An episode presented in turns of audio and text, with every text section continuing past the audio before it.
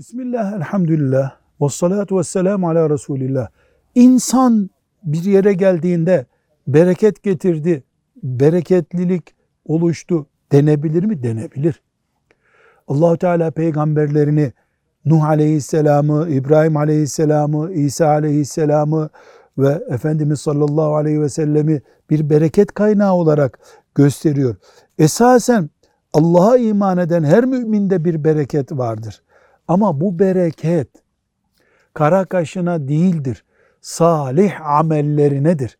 İbrahim aleyhisselam en büyük salih amelleri yaptığı için, Nuh aleyhisselam asırlarca Allah diyen bir dilin sahibi olduğu için ve benzeri veya bu asırdaki bir Müslüman salih amellerle donanmış bir hayat yaşadığı için bulunduğu yerde bir bereketten söz edilir. Yoksa mücerret bir slogan olarak Müslüman geldi, bereket geldi değil.